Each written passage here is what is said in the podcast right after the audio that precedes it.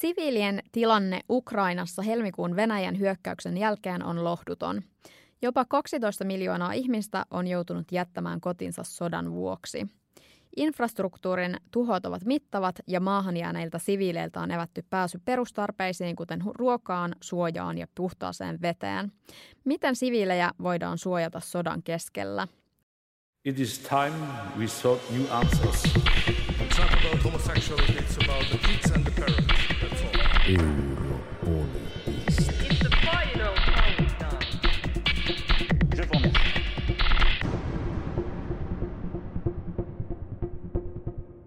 päivän jaksossa keskustelemme siitä, millaista apua erilaiset tahot tarjoavat siviileille Ukrainan sodassa – Vieraina meillä on Johannes Vara, joka työskentelee päivystävänä virkamiehenä EUn hätäavun koordinointikeskuksessa sekä Mikael Mattila, joka on valmiuspäällikkö Varsinais-Suomen pelastuslaitokselta sekä valtion kansainvälisen pelastustoiminnan asiantuntija.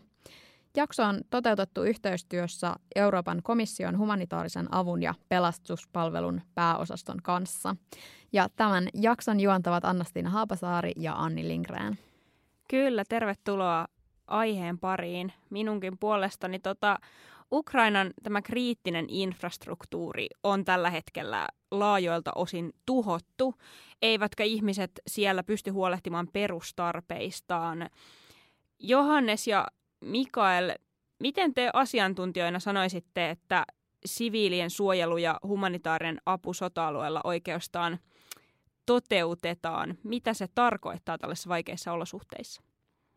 Keskeisintä nimenomaan konflikteissa ja sodan aikana, niin siviiliväestön suojelu ja tämä humanitaarinen toiminta, niin sen toteutuksen kulmakivenä on kansainvälisten sopimusten, erityisesti Geneven sopimusten noudattaminen ja niiden kunnioittaminen. Eli annetaan se turva ja mahdollisuus auttajille ja hyväksytään ja, ja, ja tunnistetaan se siviilien suojelu jolla erotetaan heidät näistä taisteluun aktiivisesti osallistuvista tahoista. Pystytkö Johannes kertomaan tarkemmin siitä, että millaista tukea juuri EU tarjoaa sota-alueella? Itse työskentelet täällä EUn hätäavun koordinointikeskuksessa. Tämä humanitaarisen avun ja pelastuspalveluasioiden pääosasto, niin, niin periaatteessa se tuki, mikä me pystytään antaa Ukrainaan, on, on, on on niin kuin kahdella tasolla. Ensin on, on tota humanitaarinen apu. Se tota, toimitetaan ö, kumppaneiden kautta, eli yleensä eri YK-järjestöjen, punaisen ristin, kansainvälisen komitean tai, tai kansainvälisten kansalaisjärjestöjen kautta. EKO rahoittaa, rahoittaa näitä kumppaneita ja heidän, heidän tota, avustustoimihankkeita siellä maassa. toisaalta myös tämä EUn pelastuspalvelumekanismi, Siihen kuuluu siis kaikki EUn 27 jäsenmaata plus Islanti, Norja, Pohjois-Makedonia, Serbia, Montenegro ja Turkki. Ja nämä maat ö, toimittaa apua niin suoraan Ukrainaan. Tämä ei ole, ei ole rahallista apua, mutta, mutta tota, materiaaliapua tai erilaisia pelastusmuodostelmia tai asiantuntija-apua. Nyt kun on tietysti sota käynnissä Ukrainassa, niin, niin asiantuntija-apua tai pelastusmuodostelmia on, on hyvin vaikea lähettää tällaiseen tilanteeseen. Eli materiaaliapu on se, millä, millä me pystytään auttamaan pelastuspalvelumekanismin kautta. Mm. Ja nyt Ukrainan sotahan onkin niin kuin ehkä näin eurooppalaisittain aika poikkeuksellisella tavalla niin kuin myös kiinnittänyt ihan niin kuin ns. tavallisten ihmisten huomion siihen, että minkälaista apua toimitetaan ja millä keinoin. Ö, miten te niin kuin arvioisitte, että onko se, onko se vaikuttanut tai muuttanut sitä siviilinsuojelutyötä tai, tai jollain tavalla muuttanut teidän arkeanne? Omasta kokemuksestani niin huomannut, että on, on, on muuttanut. että jos, jos päivätyö nyt pyörii sen ympärillä, että vastataan väestönsuojelusta ja varoittamisesta täällä kotimaassa, niin huomaa kyllä, että se kärki on, sitä kärkeä on jouduttu terottamaan täälläkin ja se on selkeä suora vaikutus siitä, mitä, mitä tuolla Ukrainassa ja tällä hetkellä tapahtuu. Olisi kiinnostava kuulla oikeastaan vielä teidän omasta työstä väestön suojelun ja kansainvälisen pelastuspalvelun tässä roolissa, että minkä parissa te itse työskentelette, jos sitä kautta aukeaisi vielä konkreettisemmin jotenkin se työ. Johannes, sä tosiaan työskentelet EUn hätäavun koordinaatiokeskuksessa. Miten sen avun koordinointi käytännössä toteutuu ja sen avun toimittaminen ja jakaminen? Mitkä on ehkä suurimpia riskejä tässä työssä ja mistä sun oma työ, työpäivä koostuu? Ehkä, ehkä minusta helpoiten ensin, ensin ehkä kuulijoille kertoa, että mikä on tämä EU-pelastuspalvelumekanismi. Mm. Se on tota, EUn tällainen koordinointikeskus ja me koordinoidaan näiden mekanismiin kuuluvien maiden avustustoimintaa. Yleensä, yleensä tämä avustustoiminta lähetetään luonnonkatastrofien tai ihmisten aiheuttamien katastrofien yhteydessä ja, ja siinäkin tässä tapauksessa tietysti tämä sota on, on, on hyvin erilainen, erilainen kriisi meille kanssa. Tämä hätäavun koordinointikeskus ää, tai ERCC on sen lyhennys, on, on periaatteessa se operatiivinen ydin, eli me ollaan yhteydessä kaikkiin, kaikkiin mekanismiin kuuluviin maihin ja, ja ollaan se niin kuin yhteyspiste ukrainalaisten viranomaisten ja, ja sitten ö, mekanismiin kuuluvaiden maiden kesken. Eli se koordinointi tapahtuu täältä ja niin, että, että se materiaaliapu ja muu avustus pääsee Ukrainaan ja, ja, ja löytää oikealle paikoille. Tietysti komission rooli tässä on, on, on myös rahallinen panos siinä mielessä, että me, me yhteisrahoitetaan näitä kuljetuksia maista sinne Ukrainaan. Sen lisäksi meillä on, meillä on myös saatu tällaiset logistiikkakeskukset käyntiin naapurimaissa, eli Puolassa, Slovakiassa ja Romaniassa. Mun päivä koostuu siitä, että mä avaan tietokoneen joko kahdeksalta aamulla ja se on auki kahdeksaan iltaan, tai sitten mä avaan sen kahdeksalta illalla ja se on auki kahdeksaan aamuun ja, ja reagoin noihin eri, eri viesteihin ja on yhteydessä jäsenmaihin ja, ja, ja tietysti Ukrainan viranomaisiin. Ukrainalaiset viranomaiset tietysti pitää hyväksyä ensin sen, sen, sen hätäavun ja, ja sitä kautta me voidaan sitten jatkaa siihen logistiseen puoleen. Pitkät työvuorot on, mutta tämän koordinaatiokeskuksen varmasti sitten se ydinhyöty on se, että voidaan ne sen sijaan, että kaikki maat lähettäisivät sitä apua yksinään, niin se on varmasti tehokkaampaa sitten, kun se voidaan tehdä näin koordinoidusti sitten eri jäsenmaiden kesken. Kyllä, ja, ja samalla, samalla vältetään päällekkäisyyksistä, eli, eli kaikki, kaikki mekanismiin kuuluvat maat ei lähetä ihan just tasan tarkkaan samat, samat tavarat mm. Ukrainaan, vaan, vaan, vaan, vaan nähdään, että okei, esimerkiksi hygie, hygienitarvikkeille on, on nyt tarve, niin sitten yksi maa voi lähettää sitä ja toinen vaikka hätämajoitustarvikkeita ja niin edelleen. Eli sekin on, on, on sellainen tärkeä osa sitä, että, että kaikki ei lähetä samaa ja, ja, samalla ukrainalaisviranomaiset kanssa tietää ja, ja voi pyytää, mitä he tarvitsevat ja me vestetään se tietysti näihin, näihin mekanismin maihin. Tämä mekanismi toimii aina, aina sillä avunpyynnöllä, eli tämä kärsinyt maa, he voivat niin sanotusti aktivoida tämän pelastuspalvelumekanismin. Me ei ikinä mennä tai auteta maata, jos ne ei sitä pyydä. Ja kaikki tapahtuu aina sen, sen kansallisen viranomaisen niin kuin mukaan. Mm. Mikael, kuinka sä kansainvälisen pelastustoiminnan asiantuntijana arvioit tämän äm, EUn mekanismin hyötyjä?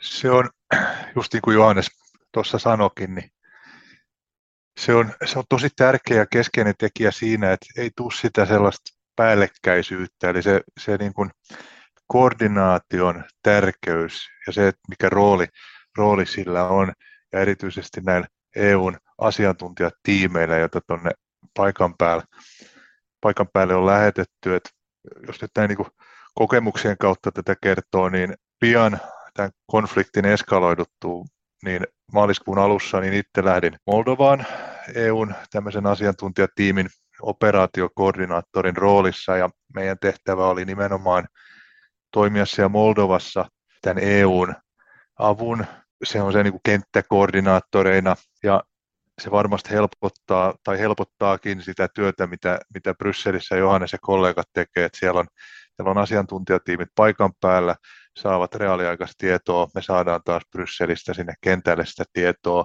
Meidän tehtävänä siellä oli tukea paikallisviranomaisia siihen, että nämä pakolaisvirrat, jotka Ukrainasta nyt Moldovan puolelle siirtyi, niin niitä saatiin hallittua ja heillä oli viranomaisilla niin kuin kyky vastaanottaa ja vastata siihen tilanteeseen, joka, joka tuli. Ja, ja Moldovaan myös tuli paljon apua EUn, EUn sisältä. Myös Suomi lähetti mittavat määrät materiaaliapua plus sit meitä asiantuntijoita Moldovaan.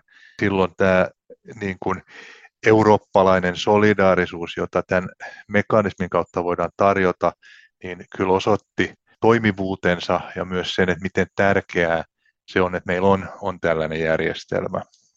Palataan vielä varmasti tähän pakolaisasiaan tuossa hetken päästä, mutta jos tässä vaiheessa vielä kerrataan, että mitä oikeastaan siihen väestön suojeluun ja tähän hätäapuun kuuluu, niin mainitsitte tässä, että voidaan lähettää asiantuntijoita paikan päälle esimerkiksi mennä tukemaan viranomaisia tällä työllä, tarvikeapua, mitä kaikkea muuta tähän sitten kuuluu? Tässä konfliktitilanteessa niin mekanismin kautta mm, varsinkin Ukrainaan menee ainoastaan materiaaliapua.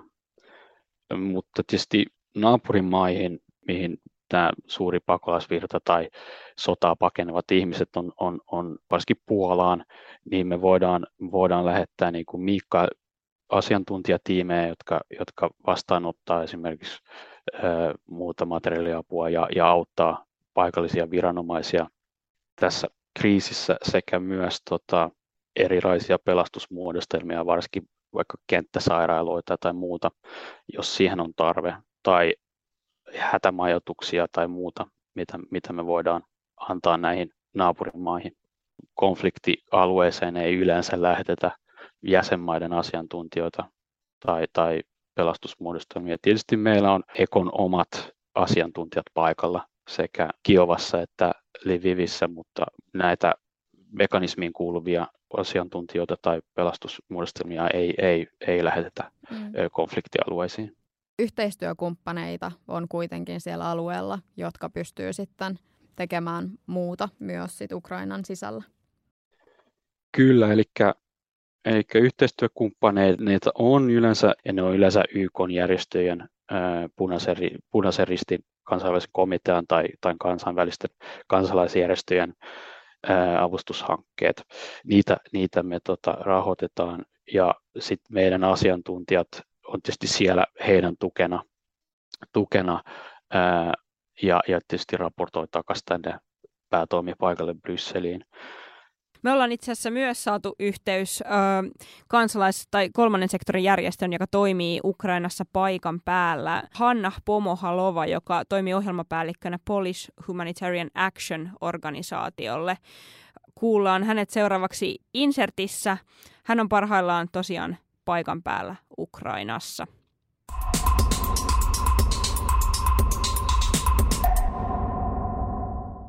Hanna Pomohalova, uh, you are the head of programs at the Polish Humanitarian Aid Organization. Uh, you are currently present in Ukraine. Uh, how would you describe the humanitarian situation in the country at the moment? The needs of the conflict affected population remain uh, high uh, and uh, there are, according to UN OCHA, there are still uh, around uh, 16 millions of people who are conflict infected and who are in need um, to meet their basic needs, including food, hygiene items, uh, shelter, NFIs, and um, psychological and PSS support.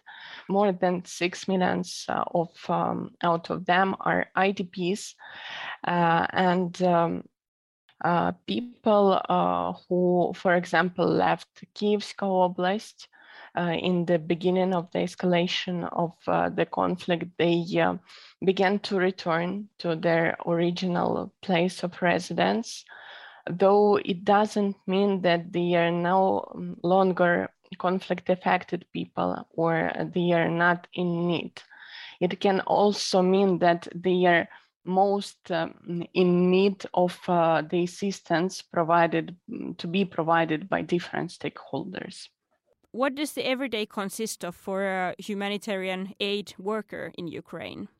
Firstly, uh, the everyday work uh, consists of uh, planning for yeah. sure, planning the day, uh, planning the week, planning the response, uh, planning the efficiency of the response, yes, and um, planning how the conflict affected population may be involved uh, into the response so that um, humanitarian actors uh, do not forget why they uh, provide this kind of assistance. We are all here to support the most vulnerable conflict affected population and their voices. And it's like you said, there are different various uh, stakeholders and people in different kind of situations. How would you describe the planning in this situation where there's people who are having very different kind of needs in a very serious situation?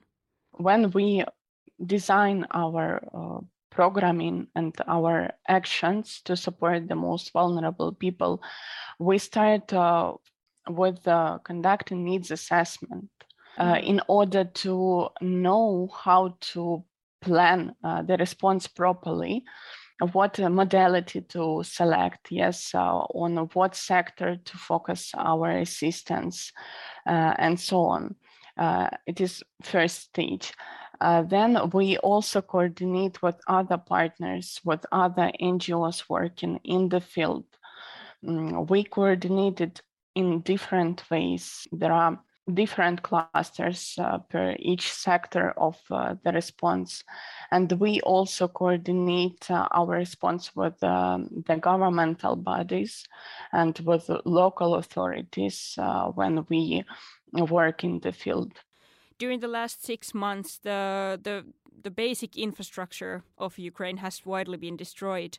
Um, how do humanitarian organizations keep up their procedures in this kind of situation where the structures and function function of power, um, water, and food is is compromised? We are doing our best uh, to provide the response and to um, cover the gaps. For example, uh, when there was um, supply chains they were uh, broken yes in ukraine we identified uh, alternative ways how to supply the food uh, to Ukraine. Uh, for example, PH procured food items in Poland. And in, in case of um, access to drinking water mm-hmm. of, of, the population, for example, we um, if uh, humanitarian actors are able to respond to these needs, yes, they should provide drinking water. Firstly, we start from the analysis of the needs. Yes, uh, we, we start to analyze the security situation in the area of operation first.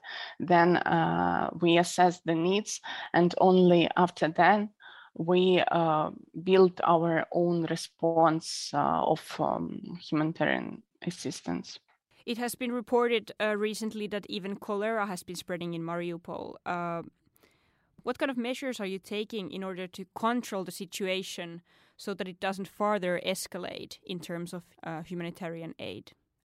Unfortunately, we do not have enough evidence in terms of the situation um, humanitarian situation and the needs uh, in uh, non-governmental control uh, areas. Um, in terms of what we are doing, um, we just cooperate uh, with uh, other stakeholders, with other partners, with other NGOs to uh, unite our efforts, you know, to, to provide better response um, in the conflict affected areas. Yeah, and I can imagine that in a severe situation like this, it's hard to find kind of a silver lining. But um, is there anything you could name from the recent weeks or months where you have made progress or felt hope even?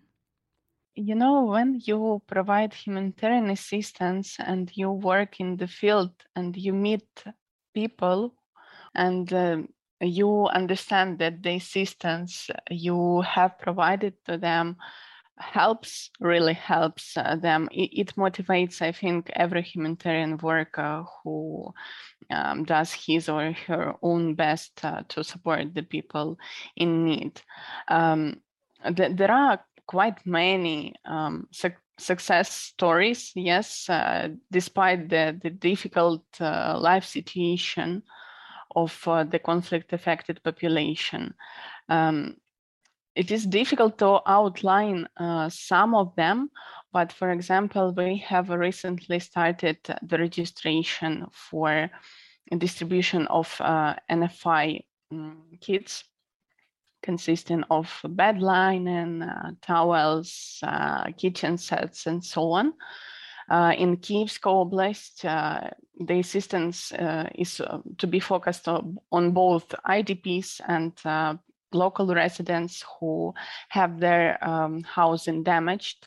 And uh, when people know that someone tries uh, to assist them, some organizations, and they are not forgotten, how they share their emotions, uh, their life story, all the difficulties which uh, they face, uh, it, it brings you additional motivation to continue to, to work uh, in, in order to help people.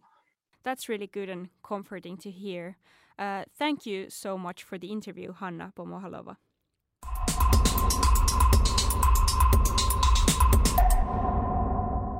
Eli tosiaan, kuten Hanna kertoi tuossa edellä, tilanteet on hyvin erilaisia. Ukrainassakin yli 10 miljoonaa ihmistä on joutunut lähtemään. Maassa on myös 6 miljoonaa maan sisäistä pakolaista ja hän nimesi tämmöiseksi niin kuin tärkeimmäksi työkaluksi avustusjärjestön työntekijälle suunnittelun. Tilanteet muuttuvat ja niihin pitää reagoida, joten päivästä suuri osa kuluu siihen, että, että tilanteita kartotetaan ja niiden mukaan sitten toimitaan ja tehdään suunnitelmia. Miten te esimerkiksi Johannes, kun sanoit, että teette yhteistyötä tosiaan näiden organisaatioiden kanssa, jotka toimii siellä paikan päällä, niin allekirjoitko tämän ajattelun siitä, että, että suunnitelmallisuus on niin kuin se ykkösprioriteetti? Suunnitelmallisuus on aina ykkösprioriteetti. Äh, ilman, ilman, ilman sellaista, niin, niin äh, yleensä siitä, siitä avun toimittamisesta tulee hyvin vaikeaa, mm. varsinkin tällaisessa tilanteessa, kun siellä Itä- ja, ja Länsi-Ukrainassa on vielä raskaat taistelut ja, ja pääsy ja avun toimittaminen näihin alueisiin on erittäin rajoitettua tai olematonta. Ja päivittäin se muuttuu, niin silloin, silloin on hyvin tärkeää, että suunnittelee ja ennakoi, jos voi. Sen, sen lisäksi tota, tietysti meidän kumppaneilla, eli YK-virastoilla ja, ja punaisella ristillä on, on, on, on hyvin keskeinen rooli myös tässä, että, että päästään vaikeisiin alueisiin toimittamaan apua. Tietysti turvallisuusnäkökohdat tässä on se, on se tärkein ja, ja, ja tota, niitä voi suunnitella pisteeseen asti, mutta, mutta sen jälkeen niin on hyvin, hyvin vaikea ennakoida, että mitä, mitä seuraavaksi tapahtuu mm. konflikteissa jos ei varsinaisesti suunnitelmia saada aina aikaiseksi, niin se suunnittelu itsessään prosessina on kyllä keskeinen, että siihen sisältyy se sellainen ennakointi, jatkuva tilanteen analysointi ja semmoinen, että, että, että, että ollaan ajan tasalla, eli voisiko sitä nyt kutsua sitten, että, että rakennetaan itselle se tilannekuva, että mitä siinä ympärillä on tapahtumassa ja ollaan tietoisia kaikista niistä elementeistä, jotka saattaa vaikuttaa. Eli se, se on semmoinen niin kuin keskeinen, keskeinen työkalu mun mielestäni myös, myös siinä, että, että, että silloin on myös helpompi lähteä sitä suunnittelua tekemään, kun tiedetään, että mitkä on ne, mitkä on ne tota, noin, niin vaikuttavat tekijät siinä ympärillä. Mm. Yksi tätä Ukrainan tilannetta keskeisesti määrittävä asia on se, että, että tosiaan yli 12 miljoonaa ihmistä on paennut maasta ja noin puolet näistä pakolaisista on suunnannut naapurimaihin, kuten Moldovaan, Unkariin, Puolaan. näistä maista monissa oli jo valmiiksi hyvin epävakaa ja poliittisesti epävarma tilanne, niin osaatteko sanoa, että, että miten siviilisuojelu on tukenut tai voi tukea näitä naapurimaita pakolaisten vastaanottamisessa, jos vaikka Mikael aloitat? Moldova, jossa itse olin tuossa aika pian mm. tämän konfliktin tämän vaiheen alettua, niin, niin sieltä käytännön esimerkkeinä oli se, että kun 24. päivä helmikuuta tämä tilanne Ukrainassa kärjistyi, niin heti 25. päivä helmikuuta Moldova ja moni muu ympäri, tai niin kuin Ukrainan naapurimaa, niin pyysi kansainvälistä apua ja osoitti sitä just tuonne Euroopan, Euroopan unionin suuntaan. Ja he niin kuin itsekin tunnisti sen, että täällä Euroopan, pelastuspal- Euroopan unionin pelastuspalvelumekanismilla on heille annettavaa.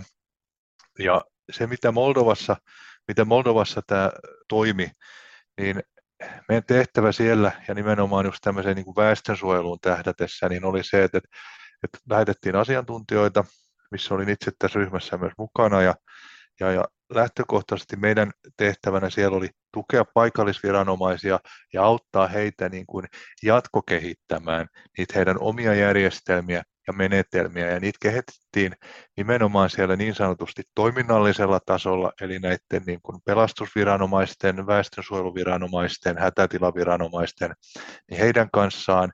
Siellä kehitettiin niin kuin käytännössä toimintamalleja avun vastaanottamiselle, eli tämmöistä niin vähän niin kuin isäntävaltion tukitoimintaa plus sitten tätä logistiikkajärjestelmää, eli miten tätä niin kuin materiaaliapua pystytään ottaa, ottaa vastaan. Enemmän semmoisella niin kuin valtiollisella tai kansallisella tasolla Moldovassa pääministerin, pääministerin alla ja ministeriöiden kanssa, niin tuettiin siinä, että miten tieto kulkee esimerkiksi terveysministeriöltä sisäministeriölle ja mitä tarpeita saattaa olla pakolaisten niin kuin terveydenhuoltoon liittyen, jossa oli oma vastuuministeriönsä, ja mitä taas on tarpeita tai mitä on annettavaa sisäministeriöllä, joka taas vastasi materiaalisen avun saapumisesta, ja silloin pystyttiin tukemaan yhteiskuntaa, heidän toimijoitaan, viranomaisia siinä, että heillä oli tehostettua se koordinointi, he saivat jatkokehittää omia järjestelmiään, tehtiin ehdotuksia, että miten asioita voitaisiin tehdä, ja tuettiin sitä niin, että se ei jäänyt sinne politiikan pöytien ääreen, vaan tehtiin sitä myös siellä, siellä kentällä. No paineiden auttamiseksi on EU otettu käyttöön myös tämmöinen tilapäisen suojelun direktiivi. Pystytkö Johannes avaamaan, että mistä siinä on kyse? Tilapäisen suojelun direktiivi äh, antaa ihmisille, jotka on, jotka on painut Ukrainasta, niin siihen kuuluu siis oleskelulupa, äh, oikeus tehdä työtä ja saada asumus ja oikeus terveydenhuoltoon tai terveydenhuoltopalveluun ja, ja, ja, ja oikeus saada opetusta varsinkin lapsille. Tämä, tämä direktiivi on siis tilapäinen ja se, se tietysti riippuu siitä, miten sota jatkuu. Yksi ehkä asia, mikä, mikä liittyy tähän, on, on tämä oikeus terveydenhuoltopalveluihin. Tähän mä voisin mainita ehkä sen, että mitä me tehdään kanssa pelastuspalvelumekanismin kautta on se, että me, me koordinoidaan myös ukrainalaisten potilaiden evakuointeja, ne, jotka tarvitsevat kiireellistä hoitoa ja erikoissairaanhoitoa, niin, niin tähän asti näistä mm, noin maaliskuun puolesta välistä tähän päivään niin yli, yli tuhat potilasta ollaan evakuoitu Ukrainasta 18 euro, eri Euroopan maahan ja, ja Suomi tässä, tässä mukaan lukien mielenkiintoista. Ja, ja toi, on, toi on kiinnostavaa kuulla tavallaan niitä niin kuin, ö, lukuja ja, ja varmasti teillä on niin kuin monenlaisia mittareita sille, sille toiminnan onnistumiselle. Tuossa niin kuin Mikaelkin avasit muutamia sellaisia tapoja, että miten olette todenneet, todenneet että onko se niin kuin tehokasta, mutta pystyttekö muuten laajemmin avaamaan sitä, että, että miten sitä niin kuin toiminnan tehokkuutta ja sitä, että ohjataanko sitä oikeaan paikkaan, niin kuinka sitä, kuinka sitä mitataan? No se, miten, mikä on semmoinen yksi hyvä, hyvä tapa ollut todeta sitä ja mitä käytetään, niin mikä on yksi, yksi keskeinen toimintamalli ja, ja rooli myös näille EUn, EUn asiantuntijaryhmille on se sellainen jatkuvan tilannearvion ja sitä tilannekuvan päivittämistä. Että mä esimerkin kautta tämän voisin avata, eli esimerkiksi sitä pakolaisvirta, mikä Ukrainasta, Ukrainasta lähti, ja, ja tota, nythän se on moninkertaistunut siitä alusta, että silloin puhuttiin muutamista, ihan muutamista miljoonista. Silloin, kun itse, itse olin tuo, tota, no, niin paikan päällä, niin se, miten me todennettiin, että onko apu oikeanlaista, mitä lähetetään, niin fyysisesti piti mennä paikan päälle. Et esimerkkinä meillä oli rajanylityspaikka, me tiedettiin, että se on hyvin aktiivisessa käytössä ja kun tulee erinäköistä tietoa eri puolilta, se voi olla sekavaa, se voi olla epäluotettavaa, niin silloin meille paras työkalu on se, että meillä menee asiantuntijat paikan päälle, me tehdään arvio, me käydään siellä muutaman kerran, vietetään muutama päivä alueella,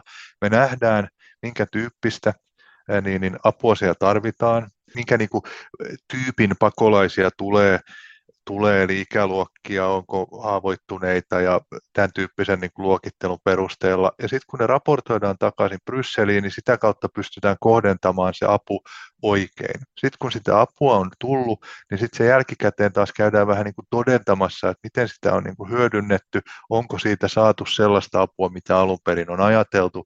Ja se on tämmöinen niin kuin, hyvin, hyvin niin kuin äh, rukkaset save-tyyppinen tota noin, niin, niin validointi sille, että, että, että, että mitä siellä kentällä tapahtuu. Ja, ja uskallan jopa sanoa, että, että, että, että tämä on just sellaista tietoa niin niitä asiantuntijatiimeiltä kuin näiltä niin kuin yhteistyötahoilta, kansalaisjärjestöiltä ja muilta, jota sitten taas Johannes kollegoineen kaipaa, että he pystyvät niin tekemään sitä just niin kuin sanoit sitä, että oikeanlaisen avun todentamista ja pystytään niin katsoa, että onko sillä ollut jotain vaikutusta. Mm. Mm.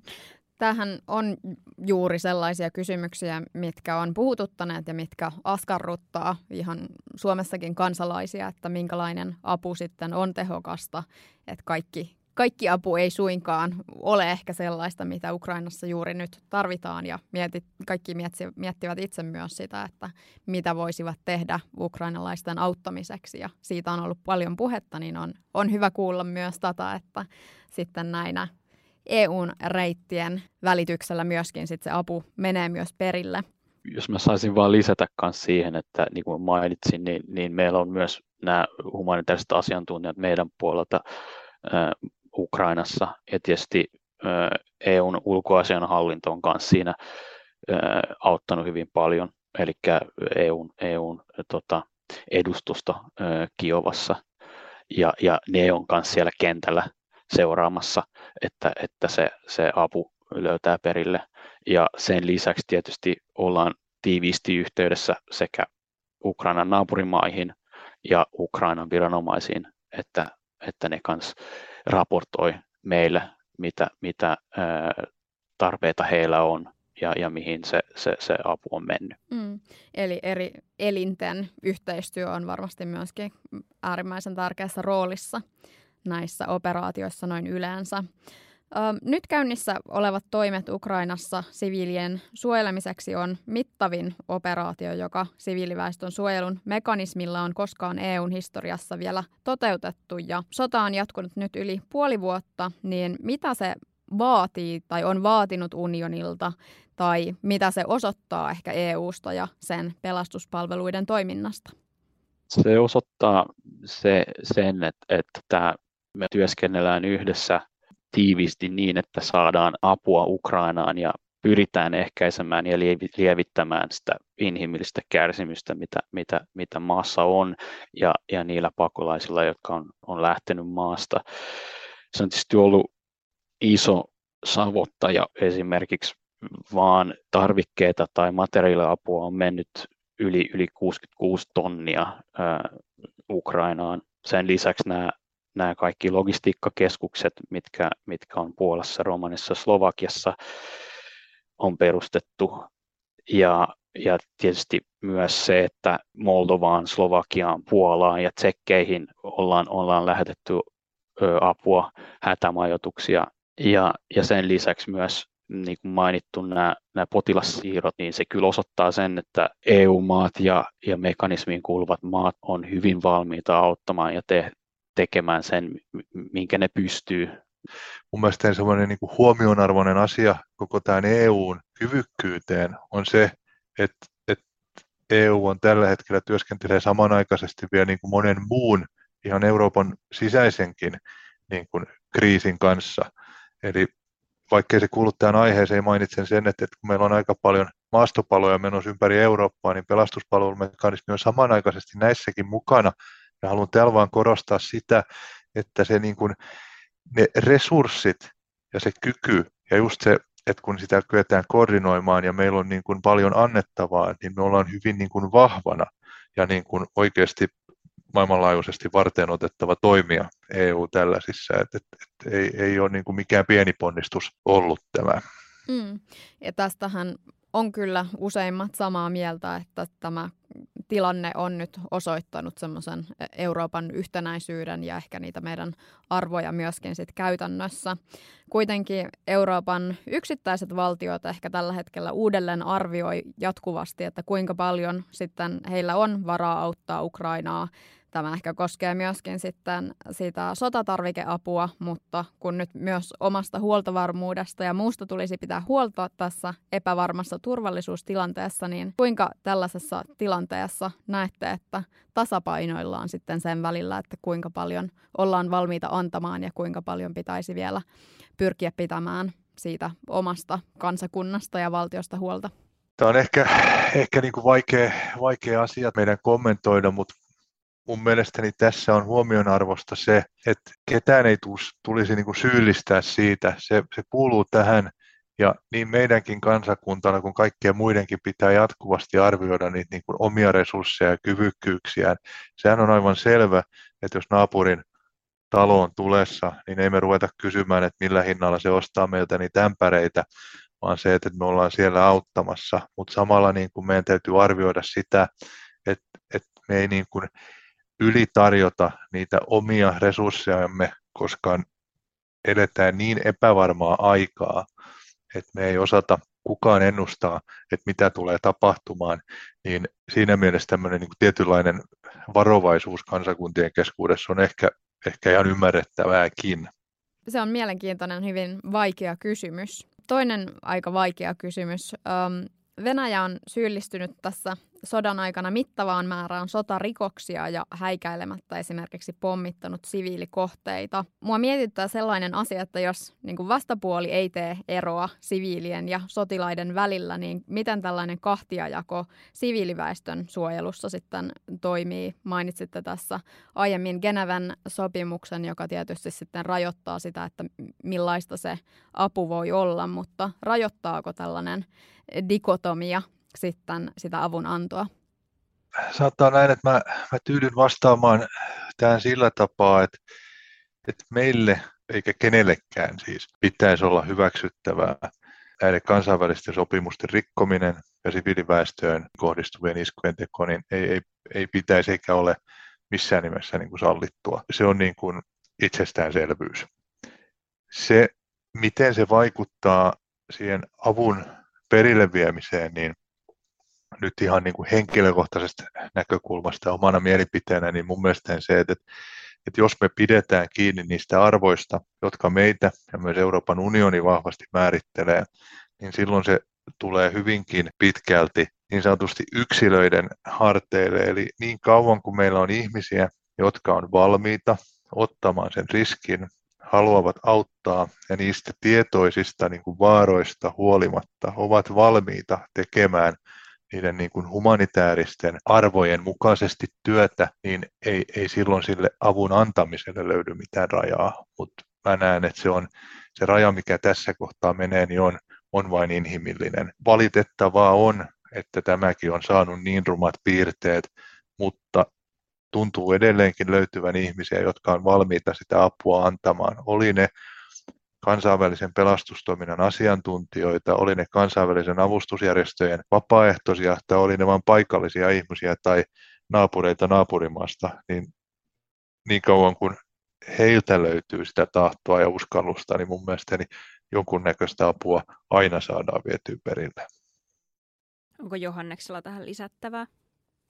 Sen verran myös näin niin kuin humanitaarisen avun puolelta, niin, niin tota, nämä humanitaariset periaatteet on, se, on sellainen ohjenuora kanssa, mitä, mitä on hyvä noudattaa. Eli et, et sen avun antamisessa ei syrjitä ö, ketään, vaan, vaan sitä annetaan kaikille, olisi olosuhteet, mitkä on. Siihen kuuluu niin kuin puolueettomuus, riippumattomuus, tasapuolisuus ja tietysti inhimillisyys, ja, ja, ja se on sellainen ohjenuora, mikä, mikä tota, on hyvä noudattaa. Ö, oli sitten se avun saaja kuka tahansa. Nyt on puhuttu ylipäänsä siitä, että Euroopan valtioiden ja totta kai muiden niin kuin avustustahojen on oltava ennen kaikkea pitkäjänteisiä Ukrainassa, jotta siinä vaiheessa, kun rauhanneuvotteluihin jossain vaiheessa päästään, niin Ukrainalla olisi myös mahdollisimman vahva perusta ja neuvotteluasema siinä tilanteessa. Niin miten te uskotte, että tämmöiseen pitkäjänteiseen työhön pystytään tai pystytäänkö siihen? Mä sanoisin näin, niin kuin, niin kuin tuossa vastattiin aikaisemmin ja, ja mitä Mikael mainitsi siitä ää, suunnittelusta, niin se on ehkä se paras tapa myös varautua tulevaisuuteen. Mm. No Eltä, miltä kaiken kaikkiaan näyttää EUn varautumiskyky ja humanitaariset työkalut nyt tämän koettelemuksen jälkeen, jos summaatte vielä tähän loppuun vähän, että miltä se tulevaisuus näyttää? No EUn, EUn puolelta yksi, yksi sellainen on meillä on tällainen rescue, strategiset varastot, eli, eli näitä, näitä on eri, eri jäsenmaissa.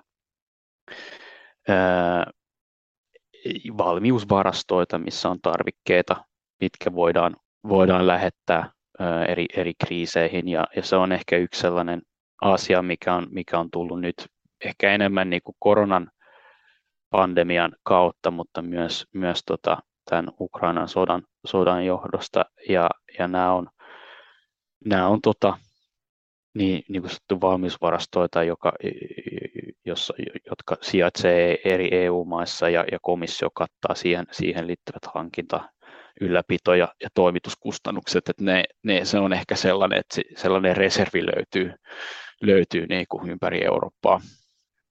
Just se, että tätä niin kuin suunnittelua ja, ja eteenpäin katsomista, niin sitä, sitähän se vaatii.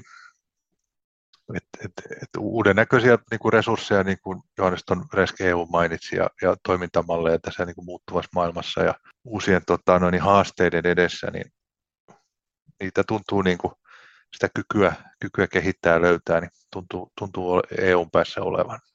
Tähän on varmasti hyvä päättää, että tahtotilaa silti kuitenkin sieltä löytyy mennä myös eteenpäin. Olisitteko halunneet vielä kiteyttää, mitä EU on tästä oppinut ja, ja mitä kohti ollaan menossa? Niin... Sellaisen niin kuin selkeän asian, joka toivottavasti tästä, tästä niin kuin jää oppina ja, ja kehityskohteena on se, että, että, me ollaan nyt opittu, minkälainen voima semmoisella niin kuin eurooppalaisella, niin kuin, sanotaan nyt yksimielisyydellä on, Eli se, se tahtotila ja yhteisymmärrys siitä, että, että on ollut selkeä yhteinen päämäärä, niin ehkä tähän väestönsuojeluun tästä jää meille oppina semmoinen, että lähdetään enemmän yhdenmukaistamaan sitä, miten toimitaan. Ja se laskee sitä kynnystä, se nopeuttaa sitä toiminta, toiminta niin kuin kykyä ja, ja, ja antaa meille niin kuin paremman mahdollisuuden toimia, mutta myöskin ymmärtää sitä toista osapuolta. Mm. Se on hyvin sanottu. Entäs Johannes, onko sulla kiteyttävää pointtia tähän loppuun? No ehkä tässä voisi sanoa niin, että Ukrainan sodan myötä ja kun on, on nähnyt, nähnyt, miten jäsenmaat ja, ja Euroopan maat on, on tullut yhteen ja miten tämä mekanismi on toiminut ja EUn humanitaarinen apu hyvä muistaa on se, että tämä, tämä voisi tapahtua meillekin ja silloin on hyvä tietää myös, että ei me olla yksin, vaan, vaan meillä on yksi maan osa, joka tulee auttamaan ja se on ehkä sellainen ää, ehkä vähän korni, mutta, mutta tosiasia ja, ja tota, ehkä se on, se on hyvä, hyvä kiteytys. Siihen on ehdottomasti hyvä päättää. Kuuntelit juuri ulkopoliittisen jakson, jossa tänään keskustelimme siitä, millaista apua erilaiset tahot tarjoavat siviileille Ukrainan sodassa. Kiitos paljon vieraille Johannes Vara ja Mikael Mattila. Kiitos. Kiitos.